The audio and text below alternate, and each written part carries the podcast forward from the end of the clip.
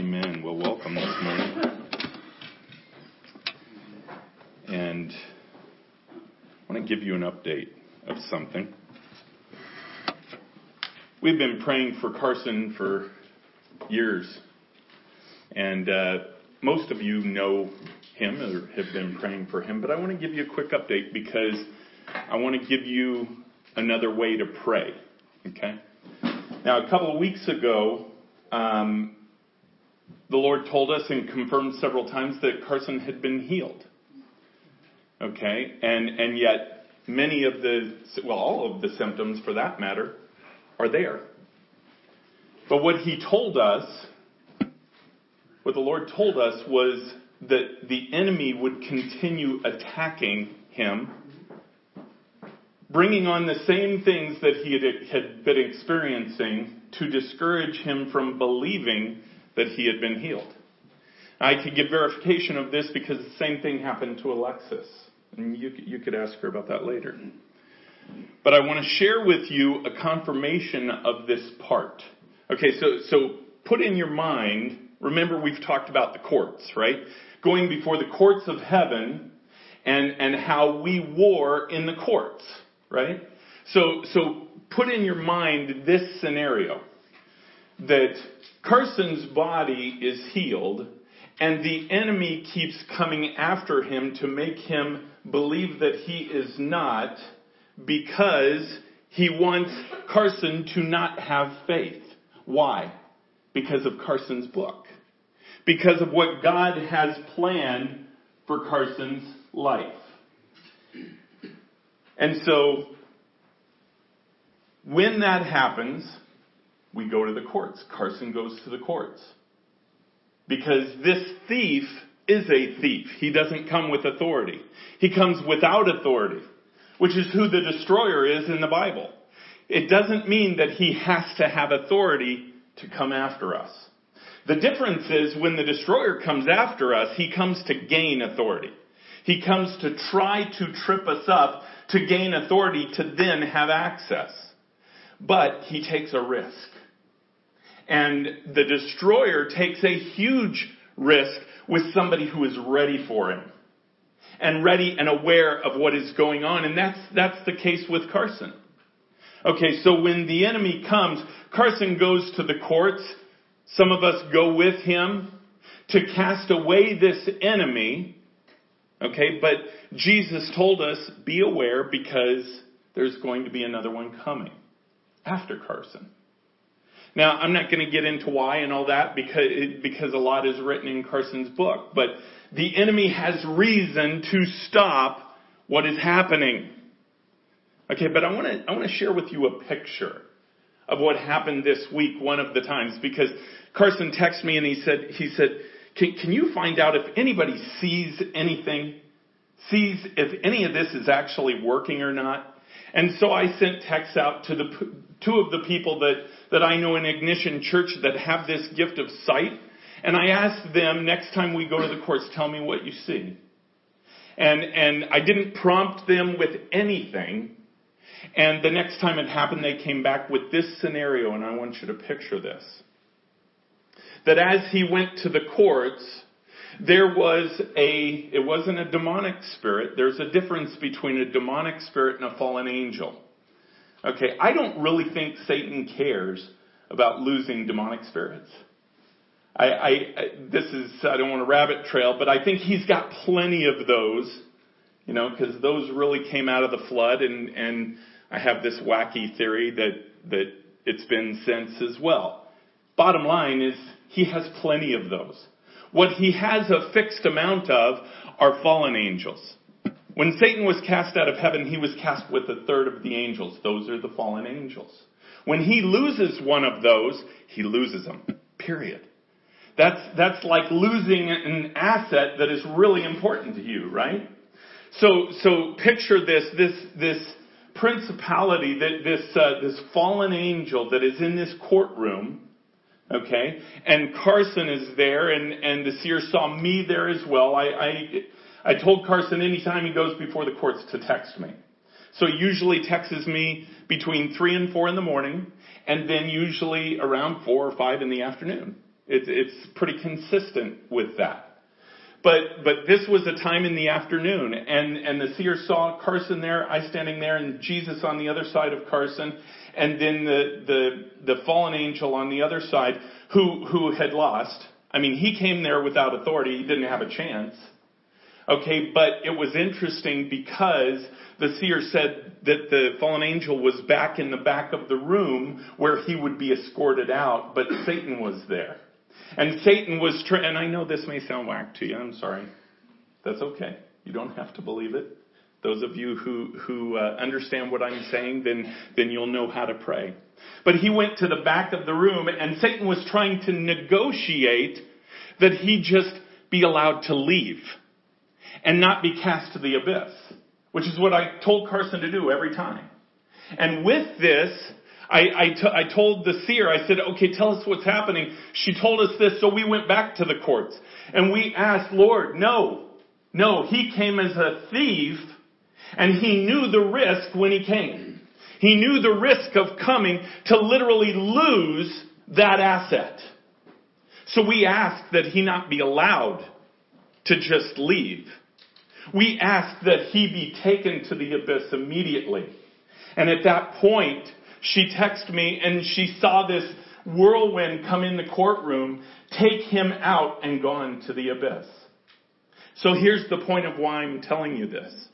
Because right after that, again, Jesus told us again, there'll be another one coming right away. I am convinced. I'm absolutely convinced that our part of intercessory prayer for Carson right now is praying that Satan gets to a point where he cannot afford any more losses. Because when this is happening a couple of times a day, it's, it, think of it this way. Think of it this way. An army that loses one of its generals.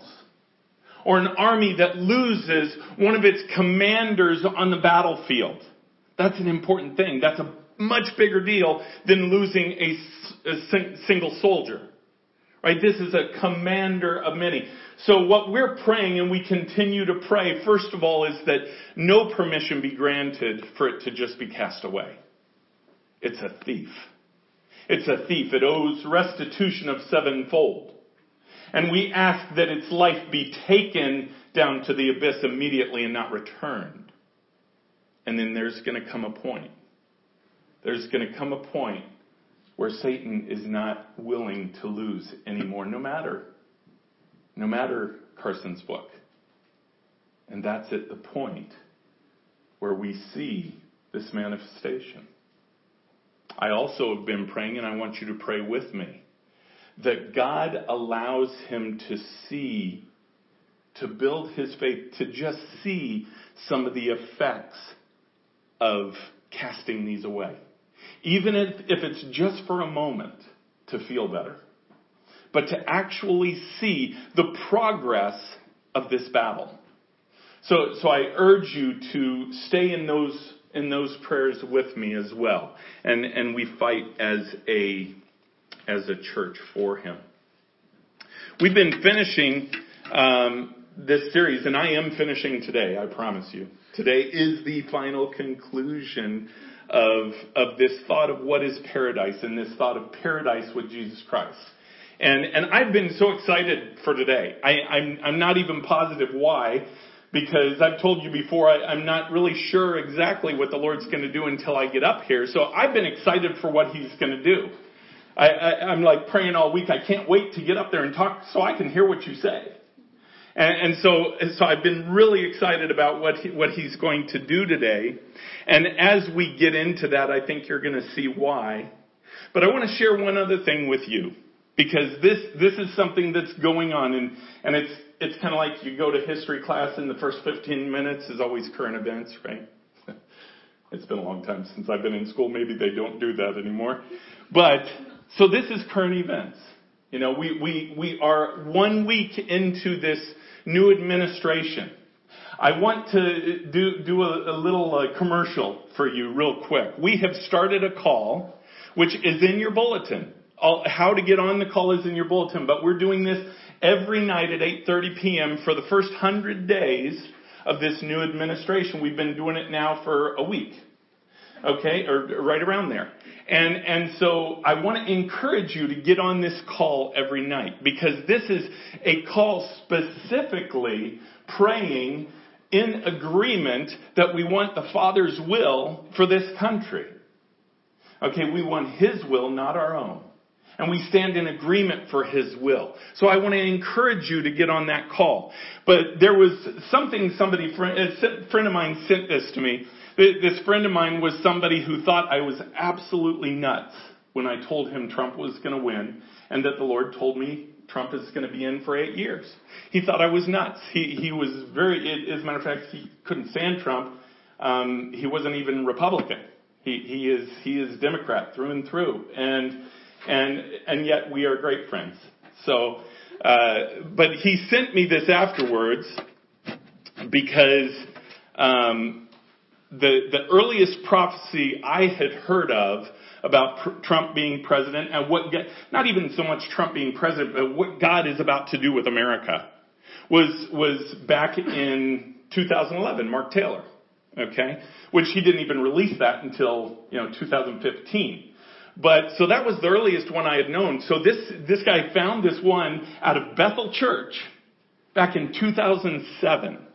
And it was Kim Clement. I don't know if you guys know who Kim Clement is. He, he is um, out of Europe. And, and he, he just died a couple of months ago, but he is an extraordinarily accurate prophet and has had an amazing ministry in prophecy. And and when you listen, I'm gonna I'm gonna have uh, have a little video played. When you listen and hear him talk, you'll understand this guy's kind of old school. because he just sounds like a prophet in the Old Testament. Okay? I think you're going to enjoy this, but the reason I want to play this for you, I'll explain a little bit after. But listen closely to the words he says, and I think it's got them written as well, but, but pay attention to the words. Pay attention to the prophecies. Some of it has already come true, which you're going to see, but some has not yet. And that's what I want to share with you at the end.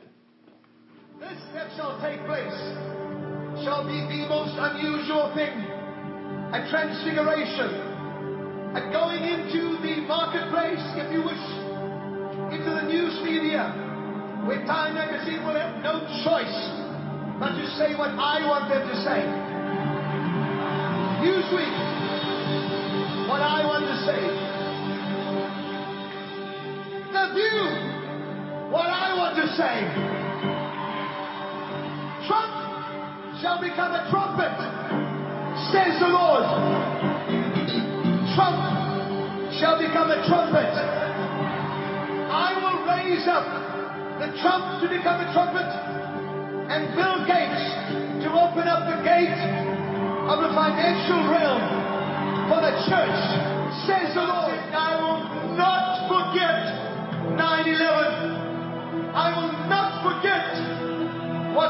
place that day. And I will not forget the gatekeeper that watched over New York, who will once again stand and watch over this nation, says the Spirit of God. It shall come to pass that the men that I place in the highest office shall go in whispering my name. But God said when he enters into the office, he will be shouting out by the power of the Spirit, But I shall fill him with my Spirit when he goes into office, and there will be a praying man in the highest seat in your land. Will be a praying president, not a religious one, but I will fool the people, says the Lord. I will fool the people. Yes, I will. God says, the one that is chosen shall go in and they shall say, He has hot blood. But the Spirit of God says, Yes, he may have hot blood, but he will bring the walls of protection on this country in a greater way, and the economy of this country shall change rapidly, says the Lord of hosts. Listen to the word of the Lord. God says, I will put at your helm for two terms. A president that will pray, but he will not be a praying president when he starts. I will put him in office and then I will baptize him with the Holy Spirit and my power, says the Lord of hosts. Come on! Amen. Amen. Did you notice what he said there? That he's not going to be a praying president at the start, but he's going to have a baptism of the Holy Spirit after his salvation. I don't, I have no idea if Trump is saved. I mean, he doesn't act like it in many ways. Some ways he does. But I know what's going to happen. Now, I share this with you today because over, yeah, it was over a year ago. It was, the Lord told me back in, I believe it was July of 2015 that Donald Trump would be president for eight years. And I had a vision shortly after that that I didn't understand. The Lord hasn't allowed me to say it. I've told a couple of people, I think two people or three people, this who He allowed me to say. But He's allowing me to say part of it today. I can't tell you all of it. But this vision was so clear and so precise, it was like I was there. And what I was looking at in this vision was Donald Trump in the Oval Office. And he was on his knees and his elbows with his face into a, it was either a white chair or a white couch because I only saw the end of it. But it, but it was, it was a, it was a, he, he had his face into the sofa there. And he was crying heavily. And the Spirit told me, I, I, I, said, is, is this his, his salvation? And it wasn't his salvation. And what didn't make sense is that it was his baptism. And I, I, I kind of put that off like, okay, maybe I got that one wrong. Because I can't imagine you know, a, a president in, in that position, you know, whacked like us. you know? But when I heard this, nine years ago, Kim Clement said this, nine years ago, it was confirmation to me. And I don't say this for the sake of Trump. Please understand, I say this for the sake of the bride. I say this for the sake of the United States. The bride is to stand up. The bride is the church. Those who are saved, we're to stand up and we're to take a stand. But that stand is supposed to be in love. We're supposed to fall in love with people, fall in love with each other, fall in love with those who don't know Christ, to show the world who He is. See, that's what's coming. I've talked about the seven mountains, the seven mountains of influence. God is infiltrating the seven mountains of influence. This is the biggest one. Government's the biggest one. And that's what he's doing. He's doing it for the sake of the bride. He's doing that for your sake. Not for the sake of Donald Trump. Not for the sake of, well, until he becomes part of the bride. Then it's for his sake but it's for the sake of the bride.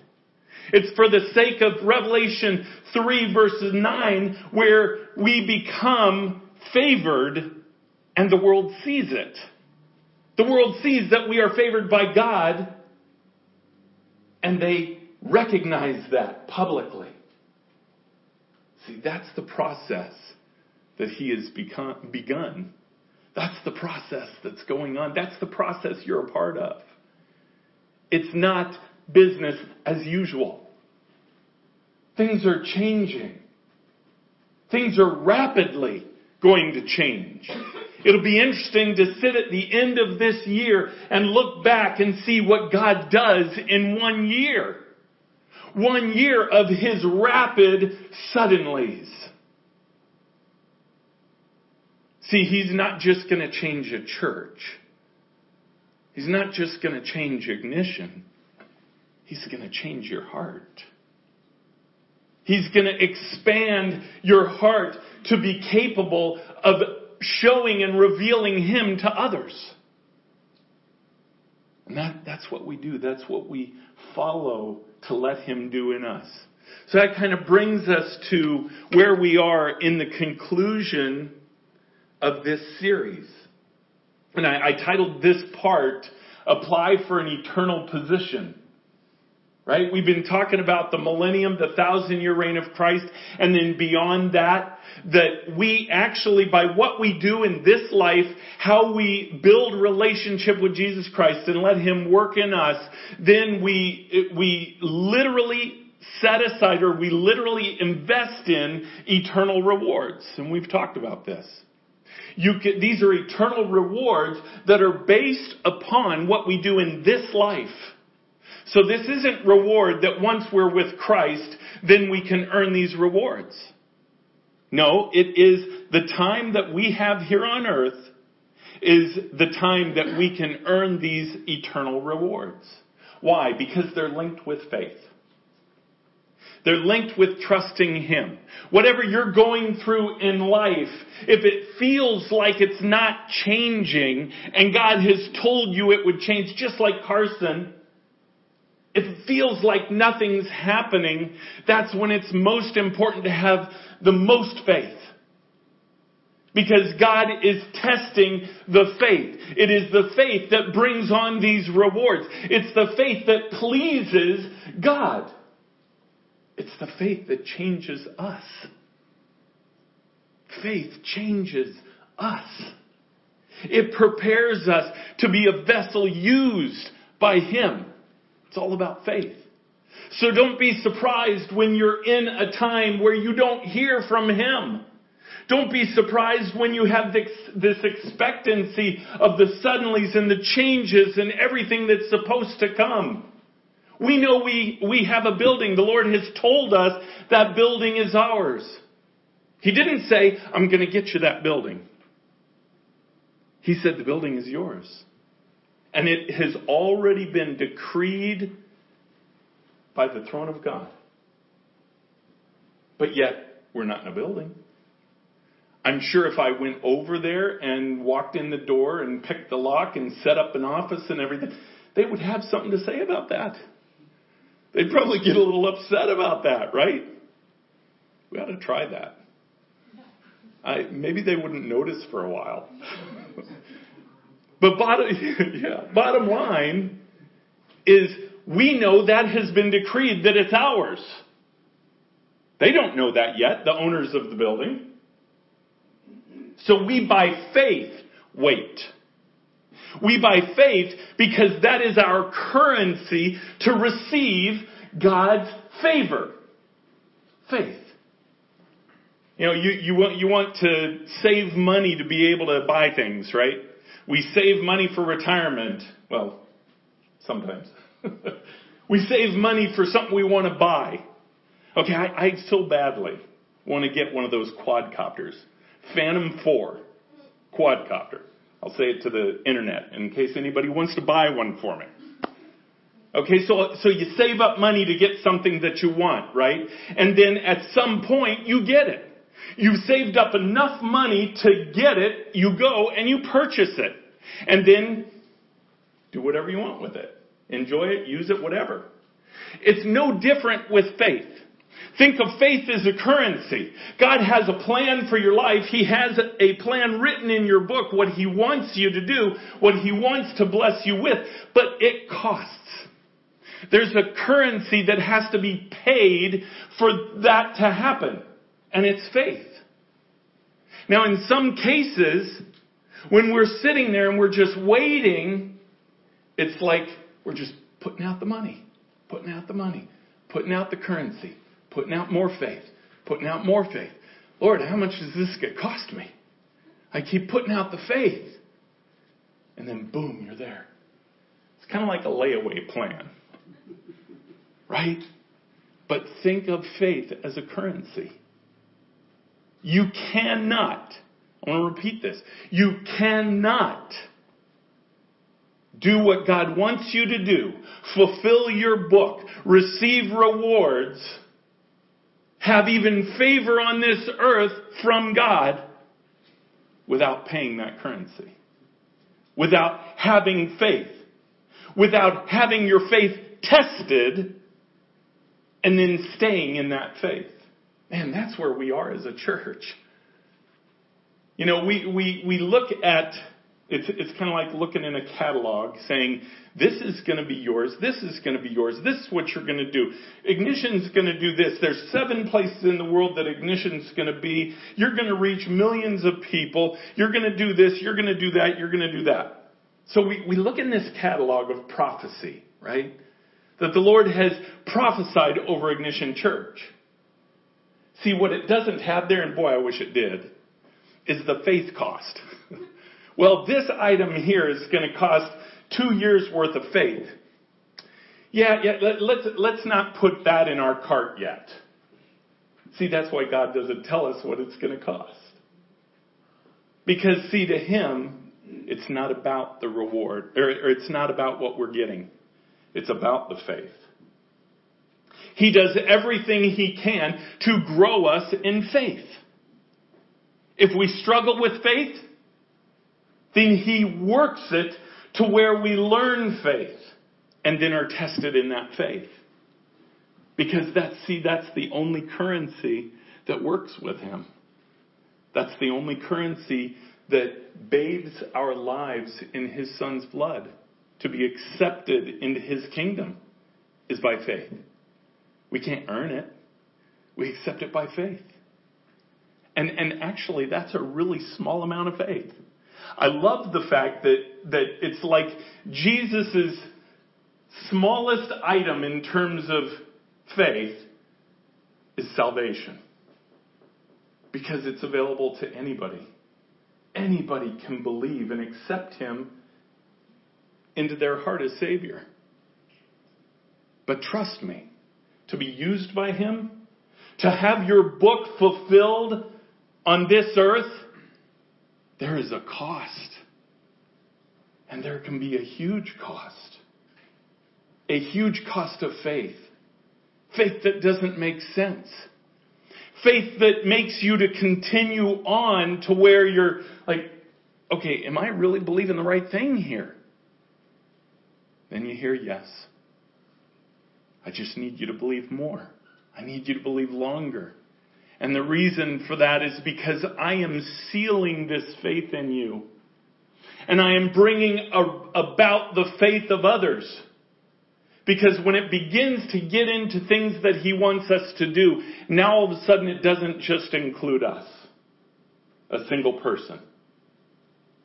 See, when, when God called me and told me to start a church, then it became about others' faith as well. It became about Alexis's faith. It became about my family's faith. It became about Wendy and Anissa. Those who started the church with it, it wasn't just about my faith at that point.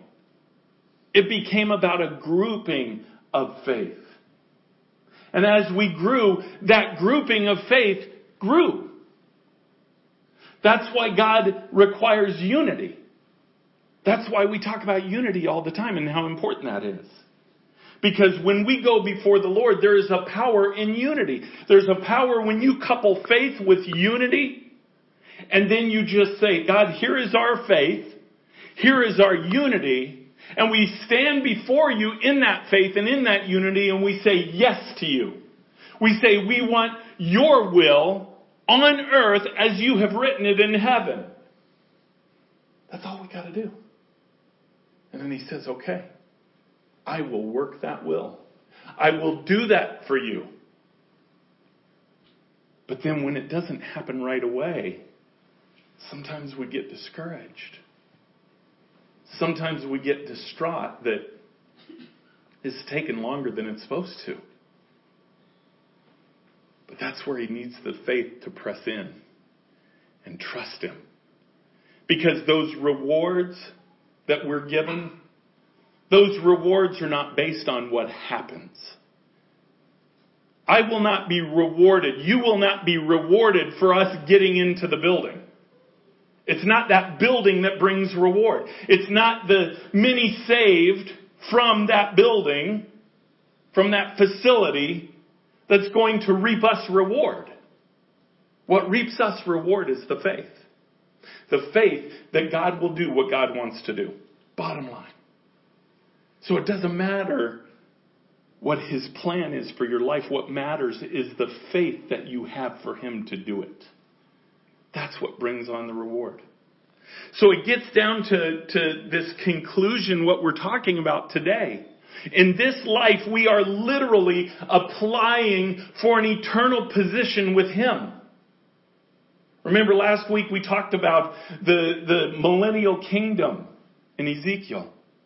We talked about how there was a phase of it that was different than any of the prior temples.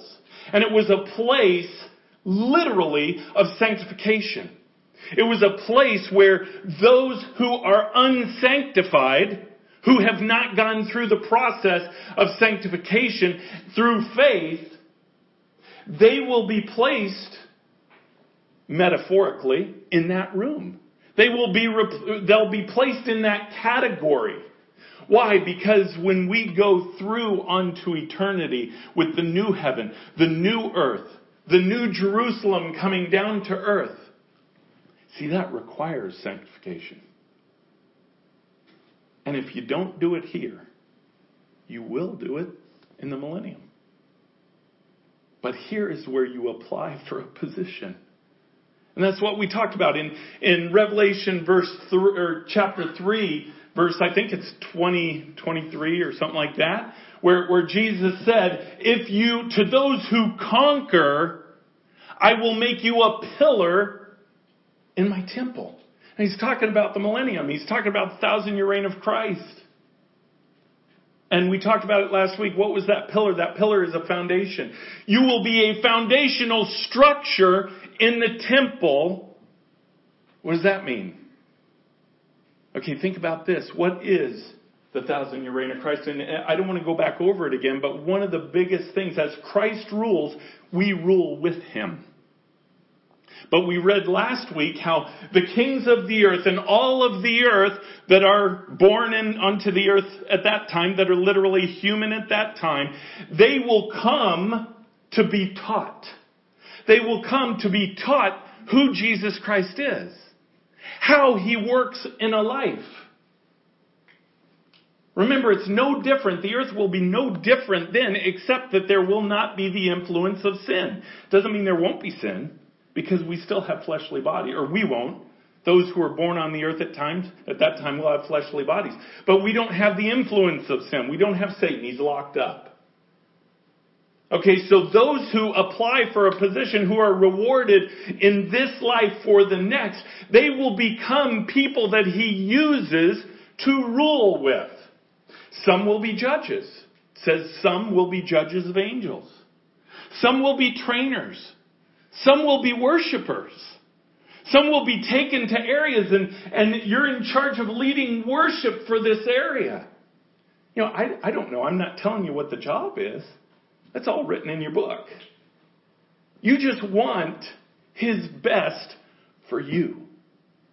His best for you may be di- different than somebody else. You just want His best for you. So we apply for that job in this life. We do it with the currency of faith. Just telling God, I give you my everything. I trust you. I want your will for my life. If we never walk into that building, do you know it doesn't matter to me? Because that's not, when I stand before the Bema seat of Christ, that's not what I'm responsible for. That's up to God. I put that on his shoulders. I'm responsible for just believing what he says. I'm responsible for walking in a way of purity that nothing will be obstructed in what he wants to do in my life. That's all any of us are responsible for. It's just letting him do it. And when he does it, all those things he says, guess what? They come true. We will be in the building. We will be in seven nations. We'll, we will be throughout the world. We will see millions of people come to know Christ under, under the efforts that God does through ignition. Because it's Him. We stand in faith in Him doing what He wants to, according to the book that was written for ignition. So how do we apply for this eternal position? How do we apply for this? Okay, in this life, it's very simple. I want you to turn to John 15. This is one of my favorite passages in the Word of God because he simplifies the prospect. He simplifies what we need to do in this life. He simplifies this life and what we need to do to apply for that eternal position. Let's begin at verse 1. I am the true vine and my father is the vine dresser. Every branch in me that does not bear fruit, he takes away. By the way, he is talking to Christians here. He is talking to those who have accepted Jesus Christ as Savior. Because you cannot possibly be grafted into the vine without accepting Him as Savior. Every branch that that does, okay, every branch in me that does not bear fruit, he takes away. And every branch that does bear fruit, he prunes, that it may bear more fruit. Think of that in terms of faith. Okay, those who, who offer him faith, he literally prunes your faith to produce more. More what? More faith. Faith is what he wants. Faith is the currency that makes everything move in the kingdom of God. So as he has somebody step out in faith, what's he going to do? He's going to work with that faith. He's going to prune that faith to produce more faith. Verse 3. Already you are clean because of the word that I have spoken to you. We are, when we accept Jesus Christ into our heart, we're, we're literally covered in His blood that bought our sin. So, so before the Father, we are clean. Okay? But what does he say here? Abide in me. Verse 4, abide in me and I in you. As the branch cannot bear fruit by itself unless it abides in the vine, neither can you unless you abide in me. Then he makes it clear. I am the vine. He is the source. Okay? You are the branches. Whoever abides in me and I in him, he it is that bears much fruit. For apart from me, you could do nothing. So there has to be this connection with Jesus Christ. There has to be this relationship. Can't just be a knowledge of. I can't just have a knowledge of the vine and be able to draw from its fruit or draw from its uh, the, the whatever I would need. I can't just through knowledge, well, okay, I know the vine, I have a knowledge of the vine, but yet not be grafted into it. Okay? And, and receiving my nourishment, my glasses just broke. Okay. That's whacked. That's what happens when you pay a buck for glasses. So verse, um, verse 8. There we go. By this my Father is glorified. Oh wait, no, verse 7. If you abide in me and my words abide in you, ask whatever you wish and it will be done for you. Why? By this my Father is glorified, that you bear much fruit and so prove to be my disciples. He's saying, the Father is glorified when you have faith in me, when you trust me, when you let me produce the fruit in you, my Father is glorified through this. And He is pleased through this. Ask whatever you wish. When you have that status, when you have that relationship, when you're walking in purity and you are in absolute love with Jesus Christ, ask what you wish, it will be done. He didn't say maybe. He didn't say, we'll submit it and see if the Father wants to do it. He said it will. It will be done for you. By this my Father is glorified, that you bear much fruit and so prove to be my disciples. Prove to be followers of Jesus Christ, but more than followers. Remember, we begin as servants. When we accept Jesus Christ as Savior, we start out as servants of Jesus Christ. We are his bond slave. We were purchased for a price. We are his bond slave. But this is talking about something so much deeper than that. This is talking about relationship. Verse 9, as the Father has loved me, so have I loved you. Abide in my love. This, this word abide has come up several times. In the Greek, it means to stay, abide, to exist, to remain, to stay there. So he's saying, recognize my love and stay in it. Stay in my love. Why, why is he, why is that part of what he says needs to happen? It's because he knows the enemy's going to try and pull you out of it. Think about it in your own life the trials that come about your way. When you seek to love Jesus Christ, what is the one thing that happens aside from receiving his love? Receiving warfare. The enemy doesn't want you to be in love with Jesus Christ. Why? Because the enemy's read your book. He knows what God wants to do with you. He knows that if God gets a willing servant, it has nothing to do with their talents or any, anything else. Has nothing to do with their education. Has nothing to do with anything except the fact that they love Jesus Christ and He has built a faith in them.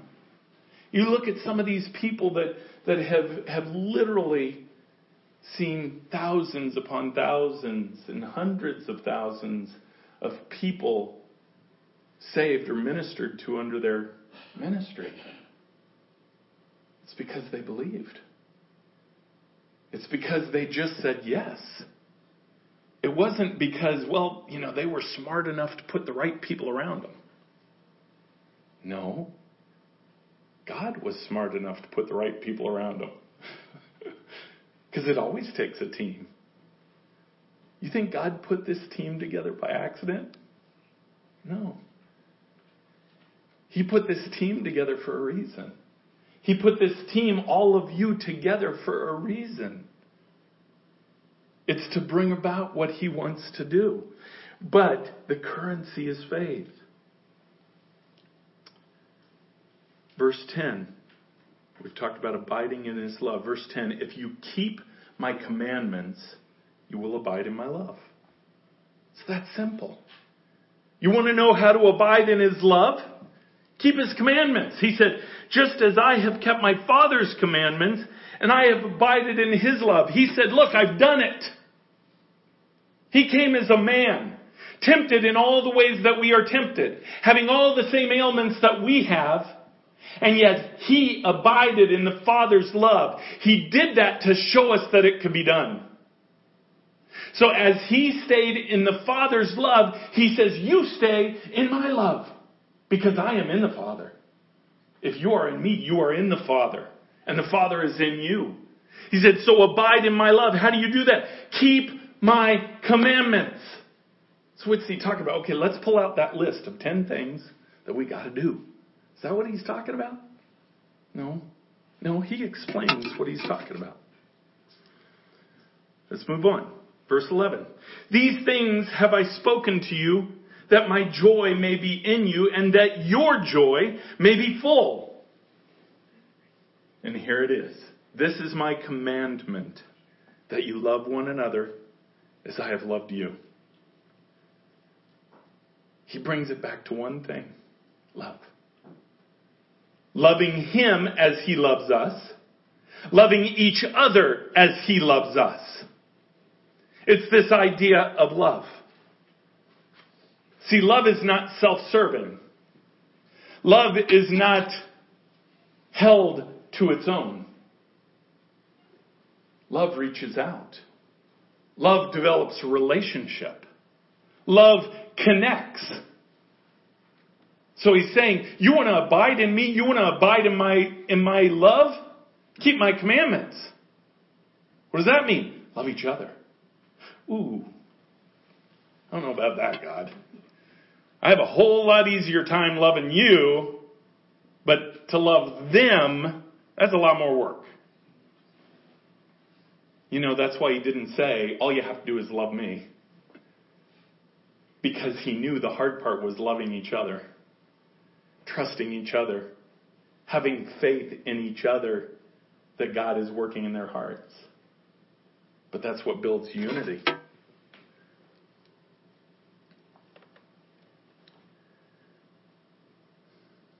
Greater love has no one than this. He gives the example in verse 13 that someone laid down his life for his friends.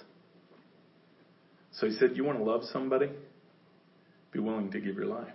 Ooh, that, that is a tall order. I mean, I love Josh. Okay, but am I willing to give my life for Josh? See, Jesus said I'm supposed to. That, that's kind of a tough barrier to get it. Well, that's not really what he meant. Not like my real life. Like, like I'm supposed to be nice to Josh. Not, not really like give something that would cost me. But Jesus said he did. Jesus gave his life for us. Do you think that was worth it to him? Do you think that was tough for him? You bet it was. But he said that's what you do when someone goes from being a bondservant to a friend. And he said, Now you are my friends in this next verse. He said, verse 14, You are my friends if you do what I command you. If you're obedient and you are loving the Lord but loving each other, what happens? Our status changes with Jesus Christ. This is what rewards are based off of. Loving Jesus Christ, loving each other, and changing that status from bond slave to friend. We become his friend. See, when he leads in the millennium, he will lead with his friends. It's just like Donald Trump. When he came in, what's he going to fill his administration with? The people that he feels will do the best job. Okay, do you not think Jesus will do the same thing?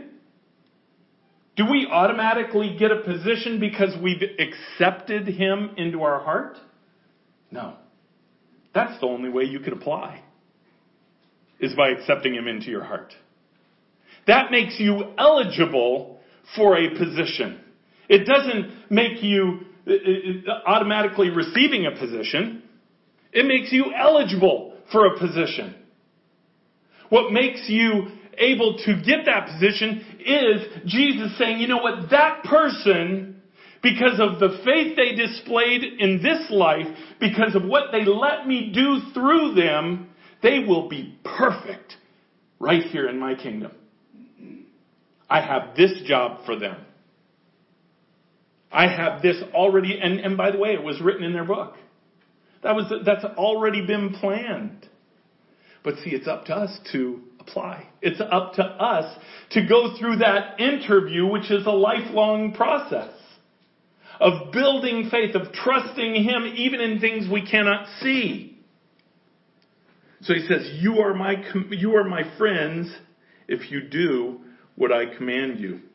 Verse 15, no longer do I call you servants, for the servant doesn't know what his master is doing, but I have called you friends. For all that I have heard from my Father, I've made known to you. See, he, he's literally changing the classification of relationship. This is what it means to have a relationship with Jesus Christ. We simply say yes, we allow Him to build our faith, and we become friends. Does it mean He's not our king anymore? Of course not. You could be friends with Donald Trump and him still be your president. You still honor that position. Jesus Christ is God. Jesus Christ in the millennium will be the King of kings. He will rule the earth. You can have a position of friendship with Him and Him still hold that position as King. But see, the status changes. When we're faithful in this life with our faith, when we're faithful in this life, in that relationship, and seeking Him and letting Him do whatever He wants, we become His friend. Now, the beauty of it, is that friendship doesn't happen once we die. That he keeps us in this limbo land of just, of just, well, you just live in faith and then do that faithfully and then when you're up here, then you're my friend. Doesn't do that. See, we become his friend right here. We become his friend as we give him our yes, as we seek him in relationship. And the evidence of that friendship, the evidence of that relationship is what was said in the first few verses of chapter 15. That fruit is produced. The fruit is not what we're measured on when we stand before the Bema seat of Christ. Okay, the fruit is not measured because my fruit will be different than your fruit. Okay? It is based on something a little deeper than that. It's based on the faith. It's based on the yes. It's based on the fact that we give you our yes, God. I give you my yes. When I stand before the Bema seat of Christ, it will be, okay, he gave me his yes here. He had faith here when it didn't make sense. He trusted me when I told him something and there was no evidence to look like it would even be true. That's how we apply for that eternal position. It's by that relationship in Jesus Christ.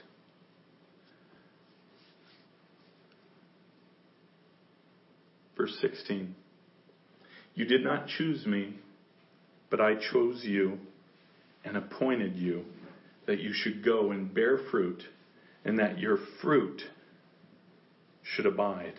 Now, who, who, first of all, physically, right here, he's talking to the disciples.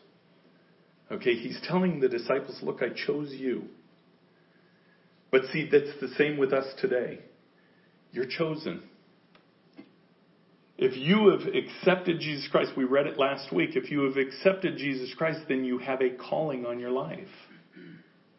You were chosen to fulfill a calling. There is nobody, there is not a single person who accepts Jesus Christ that does not have that calling. Now, not everybody fulfills that calling. Not everybody follows that calling.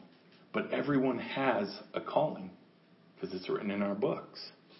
And he's saying, I chose you for this calling. I called you. I appointed you that you should go and bear much fruit and that your fruit should abide.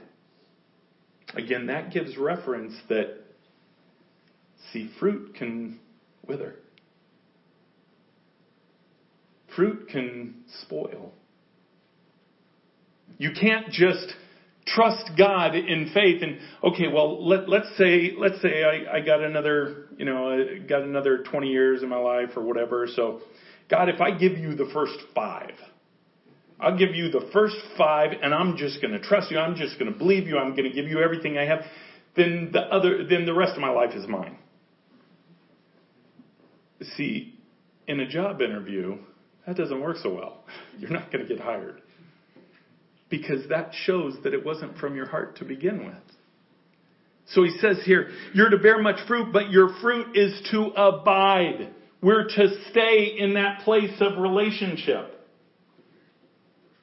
Whatever the status, and this is important, hear me here. This is really important.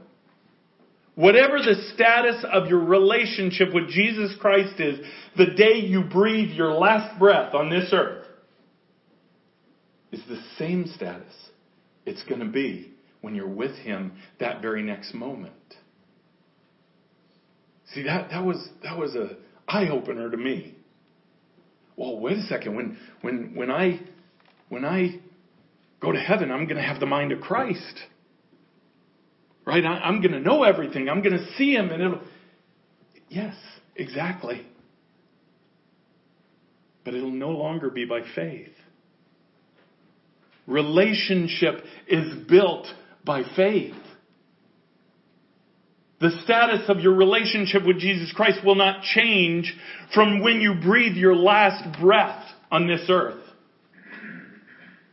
So it's not about, it's not about time on this earth. See, the thief on the cross had a few hours of knowing Christ. That's all he had. But he had the opportunity to maximize that time for Jesus Christ and build relationship. We all have opportunity to build a relationship with Jesus Christ. And whatever that relationship is when we breathe our last breath is where the relationship will remain at the beginning of eternity with Him. Those who don't have a relationship with Him, well, you know what? That's got to be built.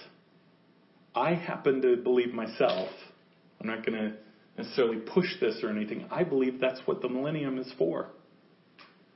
I believe the millennium is literally a time of sanctification for those who did not do it on earth. But remember, the rewards are eternal, the Bible says. So the, the rewards go beyond the millennium. You have an opportunity. You have such an opportunity right now to be placed in close proximity to the King during the millennium. Access, we talked about it last week. It's about the light and lesser light. It's about access to Jesus Christ. Donald Trump can be my president, doesn't mean I have access to him. But yet he's he's my president. Okay, I can I can love somebody and follow them and be part of what they're doing and not have access. Access is relationship.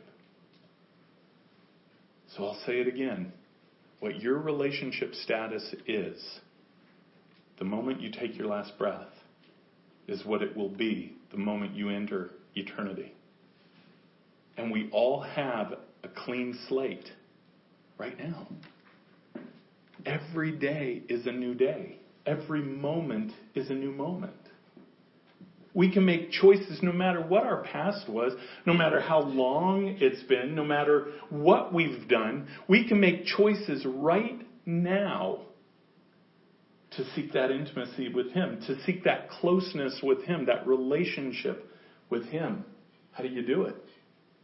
Faith. See, everybody in here, He's telling you to do something. You may not be listening, but He's telling you to do something. He's telling you to draw close to Him. Perhaps get in the Word more. Perhaps pray more. Perhaps stop some things. See, He's speaking to every one of you. You want to change that relationship. You want to grow in that relationship. You want to invest in the future. You give Him your yes. Doesn't matter how old you are, doesn't matter how young you are. Doesn't matter what you've done in the past. You give him your yes from this point. Because, see, you can build a relationship with Jesus Christ pretty quickly. Guy on the cross did it. Just a few hours. Because it's based on love. The harder part is maintaining that. The harder part is trusting in building that but see, you all have that opportunity. So do I. We all have the opportunity right now to throw away the past and say, I trust you today. By the way, that's how we abide in the fruit. If, if in the past you have been following him, it's not that you throw that away, I don't mean that. Whatever he's been doing in your life, the fruit that he's been producing in your life, you abide in that fruit. You abide in that place. You say, Lord, you, you've placed me in this church. You've given me this, this portion of ministry. I'm going to abide in that. I'm going to work in that. I'm going to give you my yes in that and just let you do whatever you want to do. See, that's how we grow that relationship. That's how when you step into eternity, that relationship continues from the last point, the last breath you took. So it's all our choice. You know, some of us you know, may, may have different education than others, and so, so only certain people can apply for certain positions. That's not how God works. That's why I said this isn't based on your knowledge. He'll give you the knowledge you need for the position He gives you. Right? You'll be given the mind of Christ. It's the heart. It's the willingness. It's giving Him your yes. And just saying whatever you want, Lord. That's all he knows. That's all he wants. That's all he needs. He needs the faith to just trust him. Trust him when it doesn't make sense. Trust him when it's giving something up in this life that you know hurts that relationship, but you want to do so much, or you love so much. That literally is a barrier between you and that relationship with Jesus Christ. That's the choice. Those are the choices we step through in this life. But I can tell you, the reward does not just come then. The reward also comes now in the form of the fruits of the Spirit the love, the joy, the peace, the patience, right? The goodness. Those are all things that when we abide in His love and we abide in His fruit and we give Him our yes and we obey His commandment of loving each other, that's what comes out of our lives. If, we were all super joyful, if we were filled with joy, love, peace, if we were filled with all those things, what would it look like? Be amazing. Be powerful be extraordinary. That's what he wants. And that's how we abide in his love. And that's how we apply for that eternal position. So let's pray. Heavenly Father, Lord, we love you. We thank you and we praise you for who you are. Lord, you are an amazing, amazing Father. And as we come before you, Lord, I pray that you sink deep into our hearts this word today. You said to abide in you is to love each other and love you. Lord, teach us that love. Produce in us the fruits of the Spirit that show the fruits of that love, that show you are doing that in our hearts. I pray, Lord, that you work in everyone's heart here this morning to either begin or continue on that path to relationship with you. We love you so much. We give you our yes, Father. We want to abide in your love. We want to abide in your fruit. So we give us, if we give you our yes, our continual yes as a church. And we stand unified, Father, asking that you do on earth, in this church, in our lives, what you have written in heaven. Your will on earth be done as you've written it in heaven, as your will is done in heaven. Father, we declare it. We declare it to the enemy. We have chosen you. And I want that to ring so loudly in his ears that it pierces his eardrums. We choose you. We want to be used by you to ready your bride, to show others what a joy it is to have a relationship with Jesus Christ and with you. I thank you. I thank you for each person here. I love each person here, Father. And uh, on a side note, Lord, thank you for what you did in Corey this week. Having the open heart surgery, a double bypass, and it went perfect. Thank you, Father, for what you did. Thank you for working on his heart physically and spiritually. God, thank you for holding him close, for taking care of him. I pray that that pain decreases as he recovers. I pray that you give Beth just a peace to know that you've got him And Lord, we just thank you. We thank you so much. I thank you for each person here, Father. In Jesus' name, amen.